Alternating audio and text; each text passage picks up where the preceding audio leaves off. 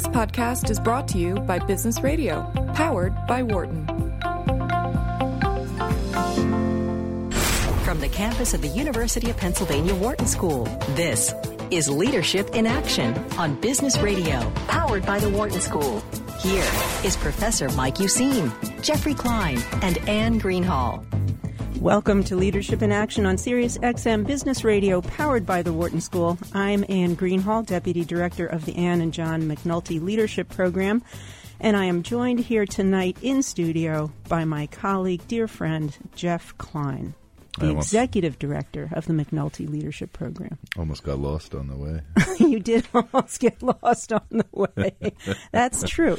Uh, a, I was prepared to ad lib for a little bit. yeah, it's it's been a moment since I've been in the studio. That's right. So, Jeff, let me just sort of tee up conversations that we're going to have tonight. And the first one is with Jennifer Dulski, and she is the head of groups and community at Facebook. And she has written a new book called Purposeful Are You a manage- Manager or a Movement Starter? Let me take a moment to welcome our first guest, Jennifer Dulski. Jennifer, welcome to the show. Thanks so much for having me. It's a pleasure, Jennifer. So, um, I want to just say a few words about you, and then we'll dive into your book, Purposeful Are You a Manager or a Movement Starter? So, Jennifer, right now you're head of groups and community at Facebook. And in this role, you lead Facebook groups, a product central to the new Facebook mission to give people the power to build community and bring the world closer together. You've also served as president and COO of Change.org, a social enterprise company that empowers people everywhere to start and win campaigns. I was also interested to learn that you were an early Yahoo uh, employee, and in fact, in 2007, you left Yahoo to become CEO of the Deal Map, a mobile location based deal site that Google acquired in 2011.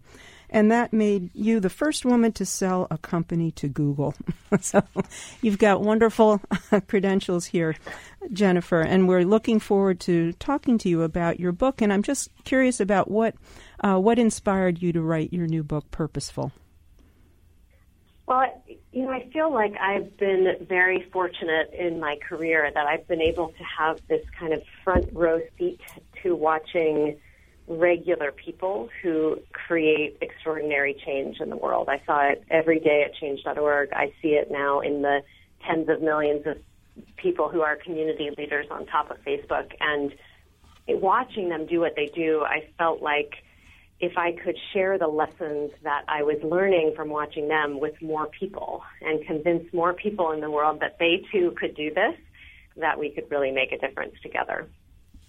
All right. So how did you go how did you go about the writing?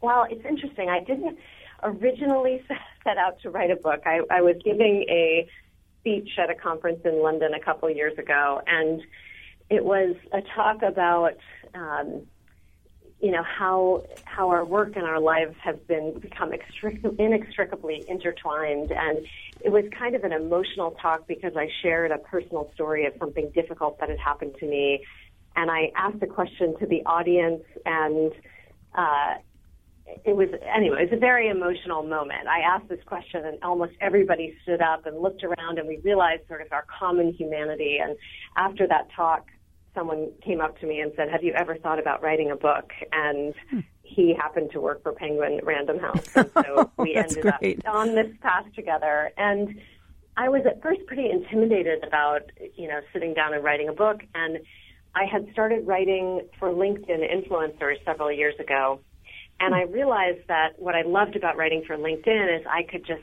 break down the experiences I had into sets of lessons. So I started writing posts that said, you know, five lessons I learned from teaching high school or five hmm. lessons I learned living in the Amazon. And I ended up just breaking the book down that way too. Each story was a set of lessons and a set of stories made up a chapter and each chapter was a theme and that's how it worked. Very good. Let me bring Jeff's voice in here. Jeff. Hi, Jennifer. Welcome to the show.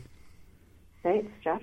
No problem. Um, you know, I, I am curious the the framing of manager or movement starter.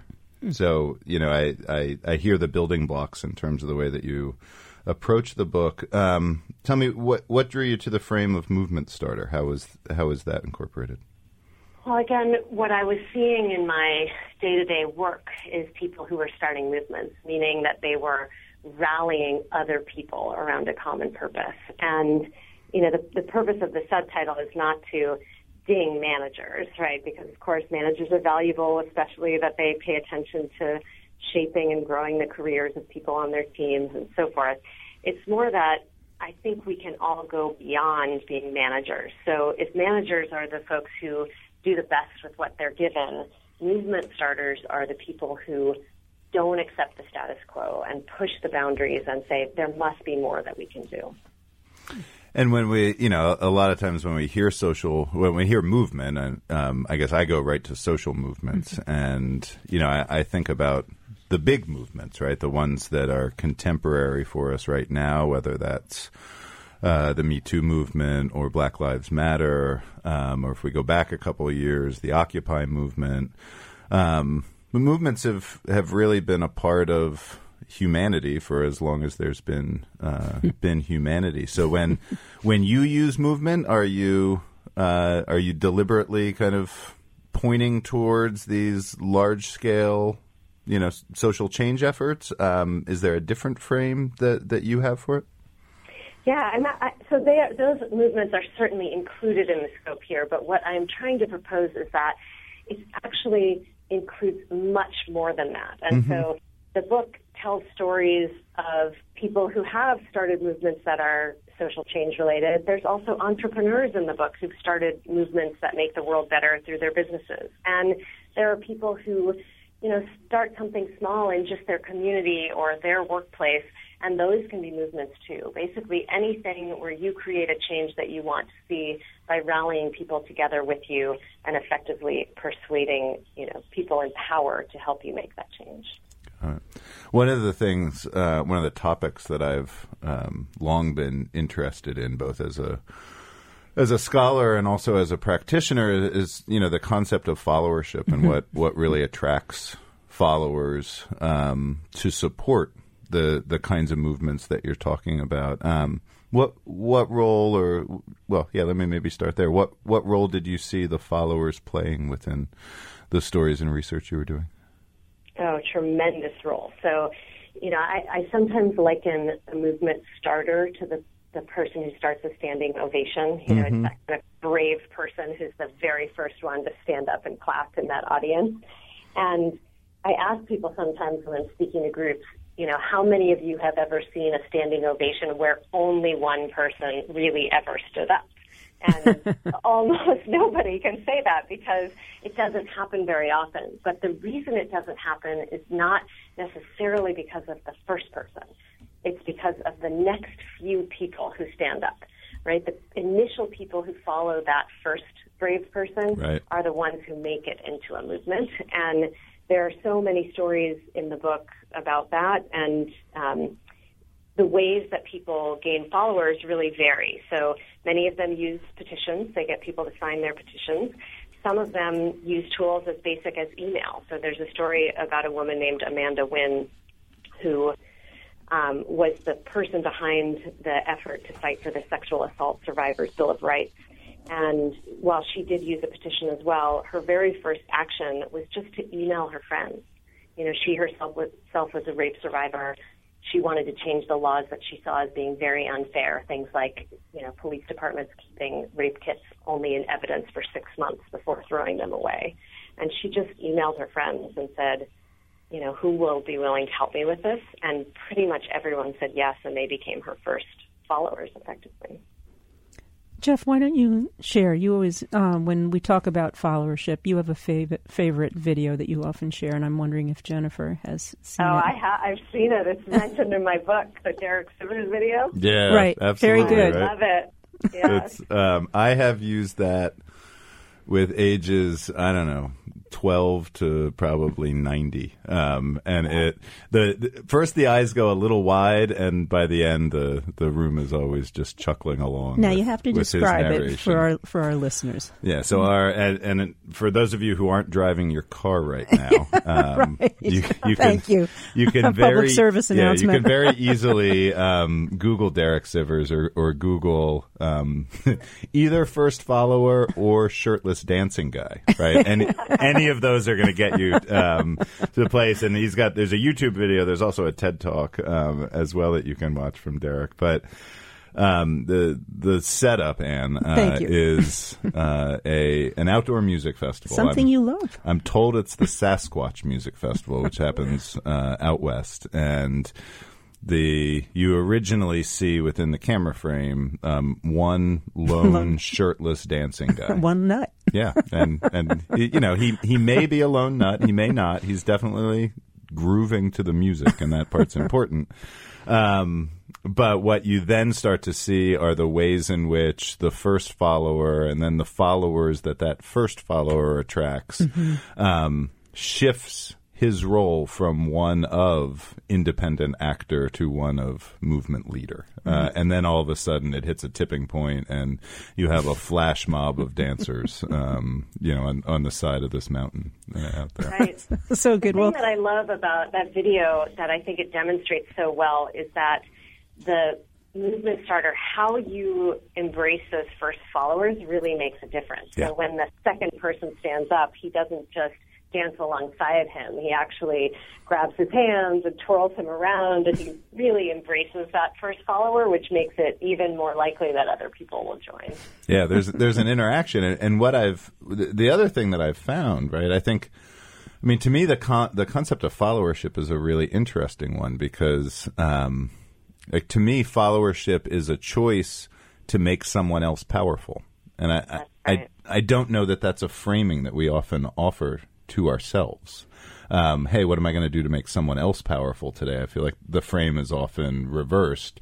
What can I do, even for the best of reasons? What can I do to increase my power so I can affect the kind of changes that we have in the world? And and I think when we give ourselves the gift of, uh, you know, the the power we have to amplify others, um, it's really an exponential increase, right? And just the power that's latent in the system and that we can tap into. Oh, Jeff, so so good. true.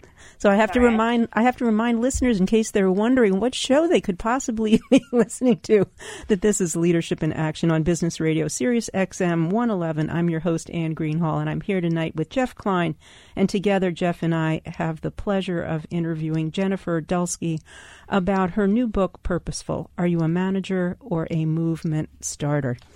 And how about just on that note, just if we could push this a little bit, because this is a show about leadership in action, but I do think that followership uh, deserves more attention, time, and attention and airtime than it gets. So, Jeff, your last comment, I think, is one I'd like to push a little harder. This notion of giving power to others and amplifying power. And when we think about power, you make a nice distinction, too, here between power and authority. So, I'm going to just ask you to talk about this and then hand it back to Jennifer. Well, yeah, and and maybe what I'll what I can do is we, you know, start to talk about that. I, I think power is something that we exercise. I think authority is something that we're we're granted, right? And you know, Jennifer, with the examples that you're giving, every everything from very active followers, um, like the story that we're telling here of the the interaction between dancer one and dancer two, um, to someone signing a petition. I mean, what role do you find that you know that that power and authority have within this movement making uh, phenomenon that, that you describe? I mean, there's so many stories throughout the book. Yeah, there's two things I would say about this. One is, I mean, first, I agree with your original premise that becoming a follower is, in a way, helping someone else gain power. But that in itself can be powerful. And I, I talk about this mm-hmm. a bit. It doesn't necessarily, you know, being a movement starter, you don't literally have to be a starter. Just joining someone else's movement can be equally as powerful. And I do see that sometimes the roles are more flexible than we think. Yeah, so absolutely. you may start as a follower and become a leader over time. And one place I've seen this happen really dramatically is uh, a woman named Jennifer Cardenas who started a group, a Facebook group in the wake of Hurricane Harvey.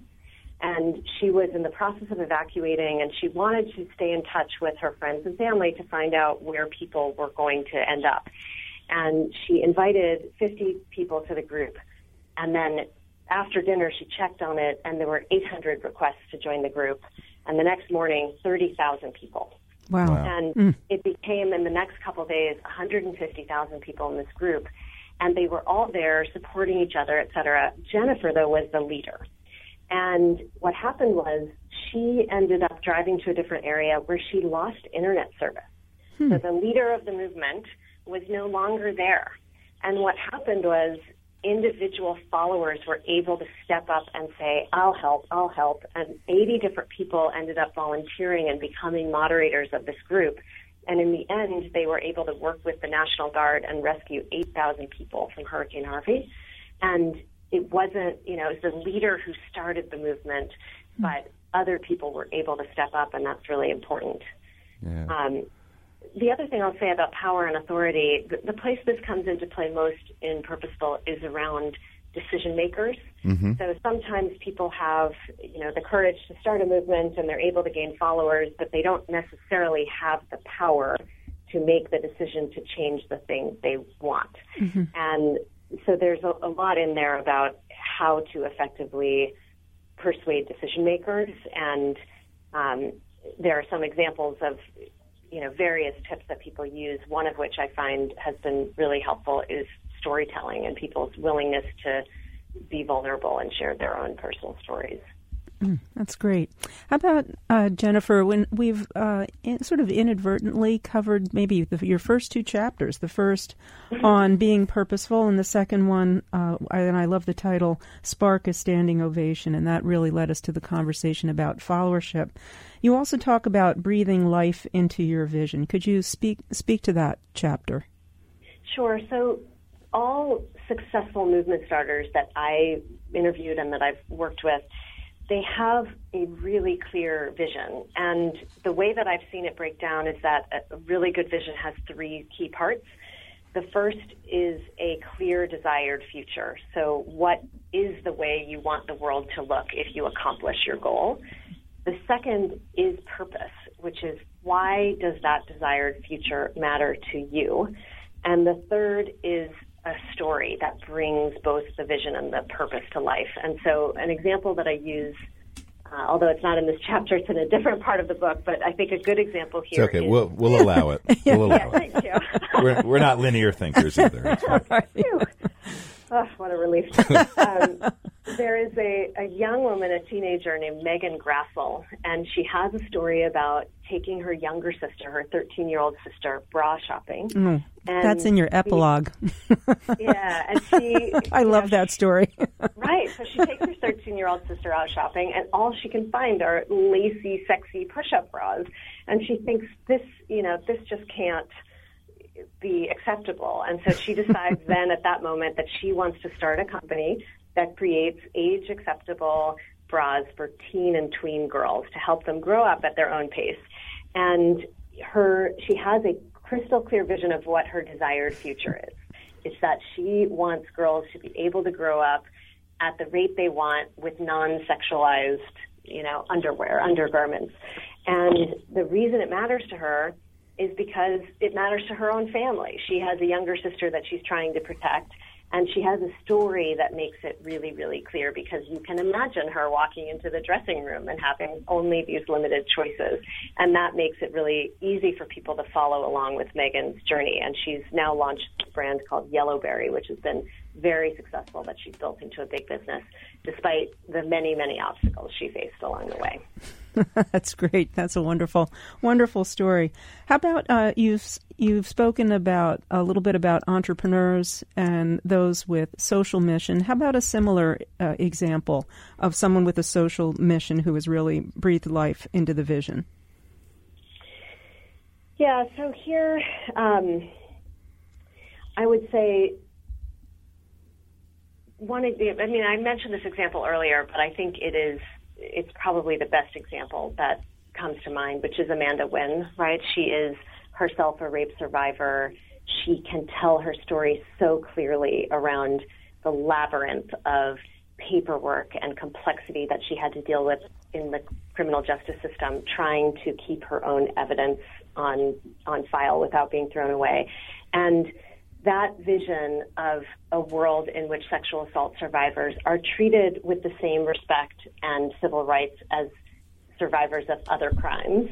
And the reason why it matters to her personally because she went through this experience and then the story she tells about that that experience she has make that vision really clear. And what she was able to do using her petition and other tools, she found so many others, probably thousands and thousands of survivors just like her who had been through this all around the country and the world. And they together were able to persuade Congress to pass this law unanimously, which is almost unheard of, as you know. Right. And now, though, uh, even though they've passed it already in the U.S. Congress, they have to go state by state. Mm. And they've passed 12 out of 50 states in the past six months, which is incredible. But it's because Amanda's vision is so clear, and then individual other survivors have been able to pick that up and carry on her vision. She essentially has a leader working on each state independently but supported by Amanda because her vision is powerful enough that not only she can carry it, but others can carry it too. So good. Well, Jennifer, we're going to take a short break right now, but we will come back and talk more with you, Jennifer Dulski, about your book, Purposeful. And I'm Anne Greenhall. I'm here with Jeff Klein, and you are listening to Leadership in Action on Business Radio, powered by the Wharton School, Sirius XM 111. We will be right back.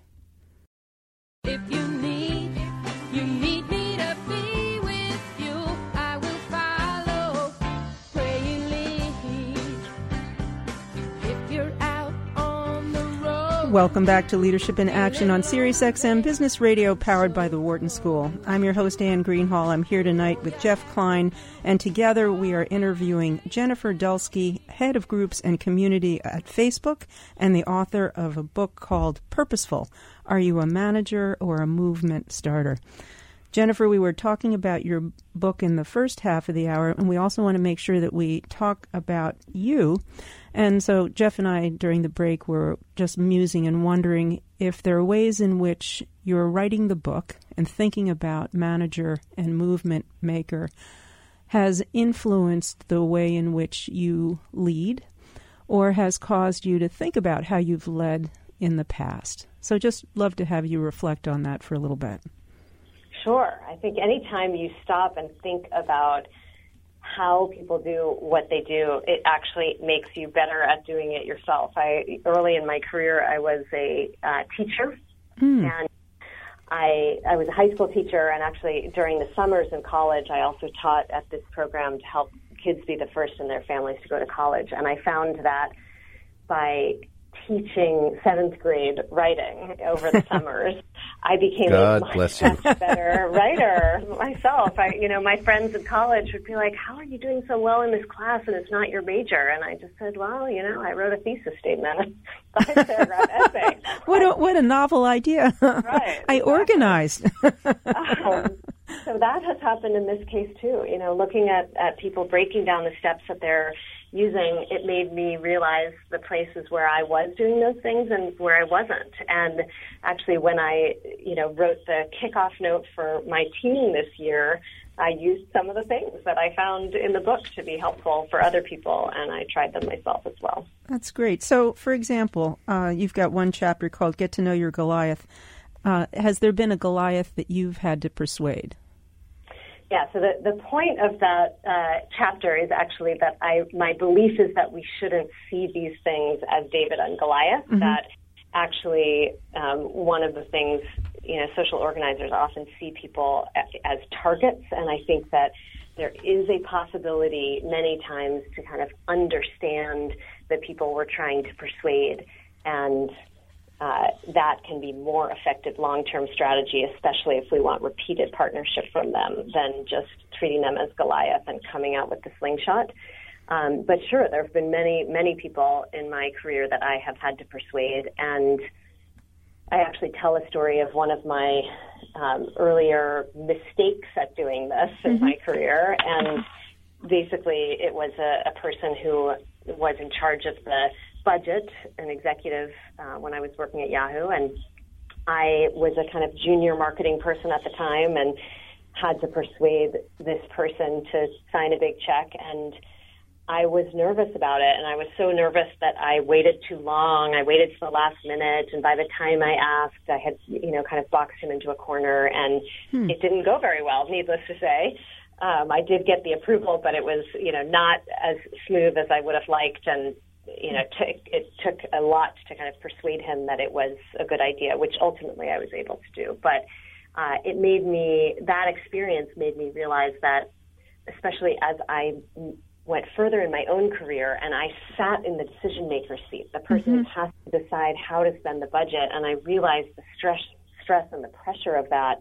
It made me realize how much better I could have done earlier on if I had understood that and tried to give him, you know, the data he needed to make that decision more easy for him. Hmm. I have maybe one more, and then I'm going to hand over to, to Jeff.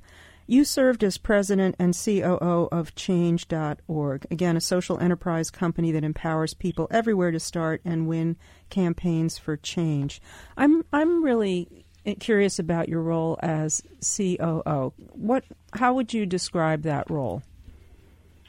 I think the COO role really varies a lot from company to company. Mm-hmm. And in this case, I would say that Ben Rattray, who was is the founder and current C- CEO at Change, he and I really ran the company together as partners. And this was one of the greatest things about Ben is that he had a, an extreme passion for the mission of Change.org. He's very visionary, and he also isn't a very high ego person. So he mm-hmm. was very open to learning and to partnering on things where he had certain strengths or cer- certain things that he really wanted to do, and others where he was really happy to let go. And so in this case, I not only ran the the departments that COOs typically lead, you know, finance and HR and mm-hmm. legal and so forth, but I actually led the product development organization too, product and engineering and design and research and so forth, which is less common for COOs, but I had done that throughout my whole career mm-hmm. and had more experience. And of course, we did many, many things in concert together. So it ended up, I, I thought of it sort of like composer and conductor. Hmm, nice. Um, were our two roles. Yeah. Very nice. Jeff.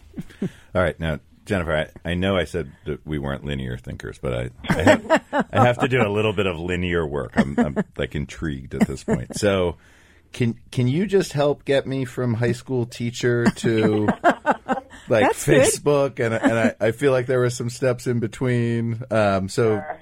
so what yeah. what it so let me start here. Um, what drew you to teaching, and oh, then what led you to move on and, and try something else? Yeah, so I don't know if you all talk a lot about strength based leadership or not, but we absolutely uh, yes, we yeah, do. So I'm a firm proponent of this, and I believe that my personal core strength is that of teacher and coach. Like mm-hmm. I, it's what I love to do. Ever since I was a child, I've been the one. You know, I tutored ESL when I was a kid. I, I was the assistant teacher at Sunday school. I was a coxswain on the crew team, hmm. and then I started teaching in the summer. So I have always felt like my goal and my superpower, if you will, is to be able to get the most out of other people mm-hmm. and help them really be their best. And that's why I went into teaching in the first place. And I was a teacher. I also started a nonprofit in parallel to teaching, which was the the Pittsburgh site of this uh, nonprofit called Summerbridge, which mm-hmm. is now called the Breakthrough Collaborative. Um, so I moved to a new city. I started a nonprofit, and during the school year, I also taught high school, which was an amazing experience. and by the way, you just you best- just described teaching as your your non summer hobby. um, yeah, that makes it sound not great, but it was amazing. Um, and I, yes, I did those jobs in parallel, and I learned so much from the students that I taught. And I also say often that it was a great lesson in public speaking because mm, I true. taught ninth grade sex ed.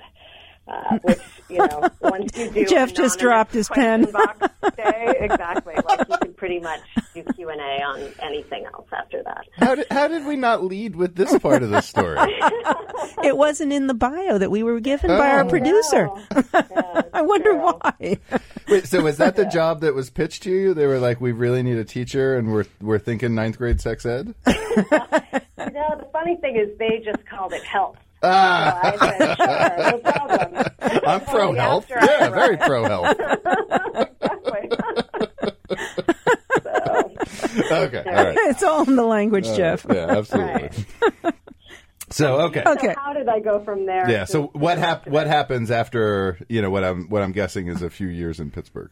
Yeah. So what, the really interesting thing is there was a woman on my board who was very tech savvy woman, and I had in the very early '90s internet access because I worked at a school that was at the time wired for the internet. Oh, very cool. the trend, Yeah. right? And I said to her, "What is this? How do I use this?" And she said to me, "You know, there are these two guys at Stanford, and they've started this thing that helps you navigate the internet." And she wrote it for me on a post-it note, www.yahoo.com, and she stuck it to my computer. And I started using Yahoo. It was like 1994, probably Right. maybe 95, and I just became entranced by it. And I thought, you know, if my goal is to create impact in, in the world, and I really felt like I was doing that in this job, but it didn't scale the way I wanted. And I thought, you know, hmm. this technology thing has to be a way to get to impact at scale. And so I went and got an MBA, as I Oh, know. all right, Wait. hold on, hold on. Wait, hold- yeah. Before we get an MBA, what were you searching for on Yahoo? You know, I wasn't searching yet because it was just a directory. I was browsing. Ah, okay. There was right. no search really, right? So I was just looking at websites. Well, and what was there? Yeah, the reason I'm at like I can remember those early days, um, and I can remember the first time I went to Yahoo, and it got me to this website, which I've tried to find over and over again since then. Um, that was all about you know Kerouac and Burroughs and Ginsberg and the beat writers, and all of a sudden I was like, this place is better than a library. Like everything's here. Right. That's so true. I think the first thing I actually remember searching for was a font that I wanted, which, you know, was pretty Yeah, cool that absolutely. you can find something like that and get access to it. All right, but now Matt, we also skipped a step. And All the right. reason I go back here is because we have a guest following you, Jennifer. And he is George Anders, and he has written a book called You Can Do Anything The Surprising Power of a Useless Liberal Arts Education. So I'd like to know what you studied in college. I studied psychology in college. There you go. But I also was, so I was a liberal arts major for sure, but I also did a variety of things in college that were seemingly unrelated to any career I might have. So I worked in a dendrochronology lab measuring tree rings for archaeological dating. I did a semester in Amazon rainforest ecology in Brazil. Um, you know, I, I took as many classes as I could on any topic I could that were not specifically tied to a career. So I firmly agree with his thesis. Very good. All right, and then you got your MBA. Yes. And then I, I actually started at Yahoo as an MBA intern. So I got hooked on Yahoo and said I have to go work at this place. And I came back out west because I'm, I'm actually from San Francisco and got a job at Yahoo. Before, I think I was one of the first two interns ever to work there. There were only 400 people at Yahoo at the time. and and how does it how does a teacher coach show up at Yahoo in those early days? Hmm, good. Yeah, so you know, my general premise has been first always add value and then help other people add mm-hmm. value. So that's what I did. You know, I got there and I was of course not a manager right away. I was an individual contributor and I just tried to figure out how I could my dad calls it helping the ball club. When I was mm-hmm. growing up, he used to make us watch uh, sports on television, not for the sporting events, but to see the interviews of the athletes after the game. because he would make the point that the best athletes were the ones who said, I'm just here to help the ball club. And it wasn't about them, it was about the team. Yep.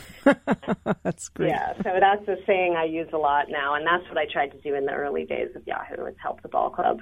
And then over time, I I built teams, and eventually I um, I was running marketing for about two thirds of Yahoo, um, and then I made a career switch at one point, realizing that marketing, while I loved it, was not my destiny, and that's when I became a general manager. Uh, and I can go further if you'd like, but I might stop there. How about just pause there and let me remind Okay. everyone that I'm Anne Greenhall. You're Jeff Klein, and we are talking with Jennifer Dul- Dulski, head of groups and community at Facebook, and the author of a new book called Purposeful Are You a Manager or a Movement Starter? Jeff, you want to pick up that thread in the biography? Yeah, I mean, I, I guess, I mean, I, I, how can I help the ball club? Um, the way I connect into that, uh, we had a, uh leadership conference here at Wharton yesterday, and a, a whole range of speakers from a, a variety of industries and backgrounds and everything else. And um, one of our speakers is an expedition leader, right? And he went through this whole I mean, wonderful kind of. Here's the wisdom I've I've drawn from leading Arctic and Antarctic um, expeditions, and from engaging in these solo sea kayaking um, uh, expeditions, and and not having people around me. And so there's a whole elaborate model, and then he summed it up just in in a brilliant way. He said, you know, everything that I've pretty much pretty much discussed and described here to you comes down to one question, and it's the question that every teammate should always be asking, and that is simply, "How can I help?"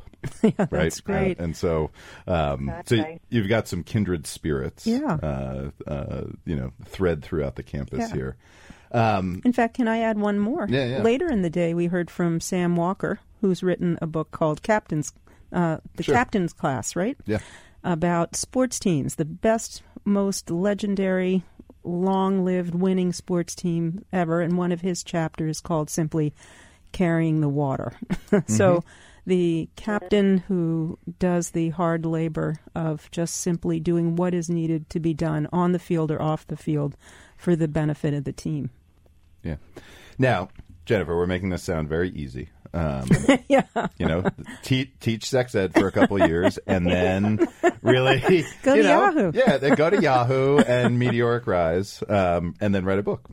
So, like, where you know during the tougher times or during the situations where you really um, needed to make tough decisions, um, where did you go for support within that? Yeah, so I think there there were a few times in my career that have been these what I call pivotal moments, and the first was actually that kind of career epiphany I mentioned briefly earlier, which is that I was, you know, very senior in the marketing um, department, and I realized I didn't want to be a marketer, and I applied for the only general manager job that was open at Yahoo at the time, which was running Yahoo Autos and I was able to get the job, but it was two levels below the role I already had. Hmm. And so I had this moment with myself where I had to say, what do I care about? And, hmm. you know, do I care about the status and money and so forth, or do I care about the role and the contribution? And I was able to negotiate with them such that they came down, they came up one level and I came down one. But I did ultimately take a demotion. I took a different title. I took less pay, et cetera, to take that job. And at that time, um, in terms of support, I mainly called upon, you know, family and close friends to say, what, you know, is this a good decision, et cetera. It turned out to be the single best decision of my uh, career That's great. because it put the whole rest of my career on a different trajectory. And I loved that job. And of course, you know, 18 months later, I was promoted again. So it didn't end up, you know, it was far more helpful than it was hurtful. Um, the other times that I can think of, you know, are when something I've done has a negative impact on someone else. It's a lot easier to have a negative impact on yourself.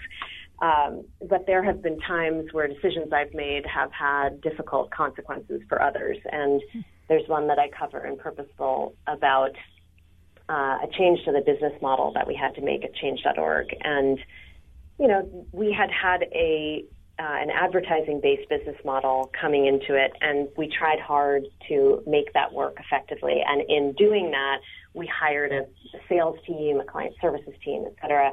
And it became clear a couple years into that effort that it wasn't going to work and that we had to change the business model to protect the success of the mission and the company. And so we had to make the very hard decision to, you know, do a hard pivot, which meant we had to let go of entire teams of people that we had hired. Mm-hmm. Um, and those are really, really tough moments. And uh, as it turns out, when you do that at a company that is full of social organizers, mm-hmm. uh, it also gets a particularly challenging reaction, as you might imagine. You were and, Goliath. Yes, I was, and I actually I I now use this um, analogy that when you have times of crisis, there are three kinds of people that I've seen in terms of how they handle crisis. So when your house catches on fire, there are firefighters, people who are just all about putting out the fire. There are fire inspectors, you know, people who are about fire safety. Why did this catch on fire in the first place? And how can we prevent this from catching fire again? And then there are what I call the doomsdayers, who are the people who say, oh no, my house caught on fire, the whole street's going to catch on fire, the world will soon be on fire.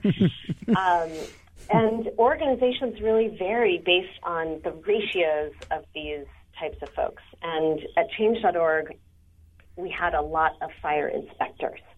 Which was great for so many reasons, but was different for me because I had come out of this career like really focused on tech where people are mainly firefighters. And when we had this moment, you know, I already felt horrible about putting people in this situation. And I had a lot of people on my team who, instead of saying, let's just get back to business, which is what we would probably say in tech, said, no, let's really dig in here and understand how we got to this place, how we can work differently moving forward. And at first, it was really quite overwhelming, I'll be honest. And then I thought about one of my favorite quotes, which is from Ken Blanchard, who says, Even the best athletes in the world have coaches. Mm. Back to the sports analogy. Yep. And I mm-hmm. thought, okay, if I want to be a good athlete and a good leader here, maybe my team will be my coach. And we went through a process that they led where they interviewed everyone at the company, talked about what we could be doing differently, got a whole bunch of ideas, presented them to me and to Ben. And it turned out to be extremely valuable. You know, they had a lot of good ideas. Many were similar to ideas that we might have had in mind already, but in this case, really came from the team. Most were easy to execute and we were able to get through that situation, I think, much more smoothly because they were proactive and I was open to listening. Mm, so good. Jennifer, how about I, I can't resist asking you a question about leading as a woman in tech. That's been in the news quite a bit. So, would you just reflect on your experience? Sure. I, I think, I mean, certainly I have been in the minority in many, many, many situations, most conferences, most meetings, et cetera. And there have been, you know, many times that kind of, especially the unconscious bias shows up, and I've had to think about how I want to react. So examples like, you know, being getting ready to give a keynote at a conference and having a, the tech person come up and say, "Will he be using audio or video?" like I was an assistant of someone who was about to speak, you know, things like that. And I have chosen to try to understand where those things are coming from and mm-hmm. try to talk to people about them. The the one time where I felt and I'd say most of my career I have felt it has not been a hindrance and that I have had a lot of success, you know, both perhaps because of the things that my gender brings and despite it, you know, either way, depending on how you want to look at it. Um, there's there's one time in my career where I have felt like it's been particularly difficult, and that's when I was running my own startup and raising venture capital. Uh, mm. And I think that is one area in our industry which has just not caught up yet. And there are many, many people trying to affect this now, and we are starting to see some change, but that's one area that I think still needs quite a bit of work. Oh, thank you. And maybe just to um, to leverage that uh, uh, statement that you made, I, I, was curious. You know, we, we've talked about the time at Yahoo, and we've talked a little later about Change.org and we haven't even gotten into your main. We may need a couple more hours, Jennifer. That's right. Um, but could you talk a little bit about the decision that, that leads you to become a founder of a startup? As because I, I'm, as I understand the sequence that that happens after Yahoo. That's right, and part of it is that you know I spent almost 10 years at Yahoo. I had two almost full careers there, one in marketing and one in uh, as a general manager. And at that point, I felt I had learned a lot and I wanted to try my hand at building something myself. And so that's what I did. And in this case, I actually. Uh, I didn't have an idea to start with, and so I did something somewhat unusual, which is that I got hired in as a CEO of a brand, relatively brand new startup, where we had to turn off the original product because it had some data privacy issues and start over. So essentially, a co-founder of a pre-existing uh, company. Uh, and what did you learn about yourself through that process? Boy, I, I mean, I that process was an exercise in extreme failure. I like to say the, uh, the product failed at least three times because we changed the product and we actually changed the name of the company twice. Uh, and so it was, it really taught me a lot about persistence and uh, how to keep teams motivated through, as I call them, the cloudy days on the mountain. Um, and, you know, I, I like to say we just, we just didn't go home. You know, we just stuck it out and eventually came up with something that really, really worked. So it also helped me understand about what product market fit really looks like because having tried a few things that were working okay, it was only when we built the thing that was really successful that it made me realize what successful looks like. so you sold the company to Google and then stayed to with Google for two years. That's right. Yeah, we um, we had one of those tough decisions in terms of whether to decide to take more funding, which we ultimately were able to to raise, or to sell the company. And we decided at the time to sell for a variety of reasons. And I think I think in retrospect, it was a good decision. It's it's pretty fun actually. Now my co-founder from that company leads engineering for Google Local, and a lot of our product exists in Google Local. So it's very fun to you know to turn it on and realize that billions of people are using the things that we built. Well, Jennifer, we have just a, about a minute, and I always like to give our guest, uh, you know, essentially the last word. What what bit of advice might you have for people listening who might like to pursue a similar kind of career? Yeah, so I guess I'd say realize your own power, right? It's this is the the point of purposeful is that we all have it. You can, you know, do it by adding value inside your existing organization. You can take something that you want to see change in the world. You have the power to do it, and people can find out more about that both by reading the book, which is at purposefulbook.com, or I've mm-hmm. actually created a Facebook group for Purposeful as well, even if you don't read the book, for people who want to join a community of people who can help each other as we try to change the world together. Oh, very good. Well, Jennifer, I really want to thank you uh, so much for joining us tonight. And you've told us how listeners can find out more about your book. I'm assuming, am I right? It's on Amazon as well? Yes. of. Okay, very good. So thank you. Thank you for having me, and your other guests sound quite interesting as well. So have Thanks, a great Jennifer. conversation. Thank you. Thanks so much. For more insight from Business Radio, please visit businessradio.wharton.upenn.edu.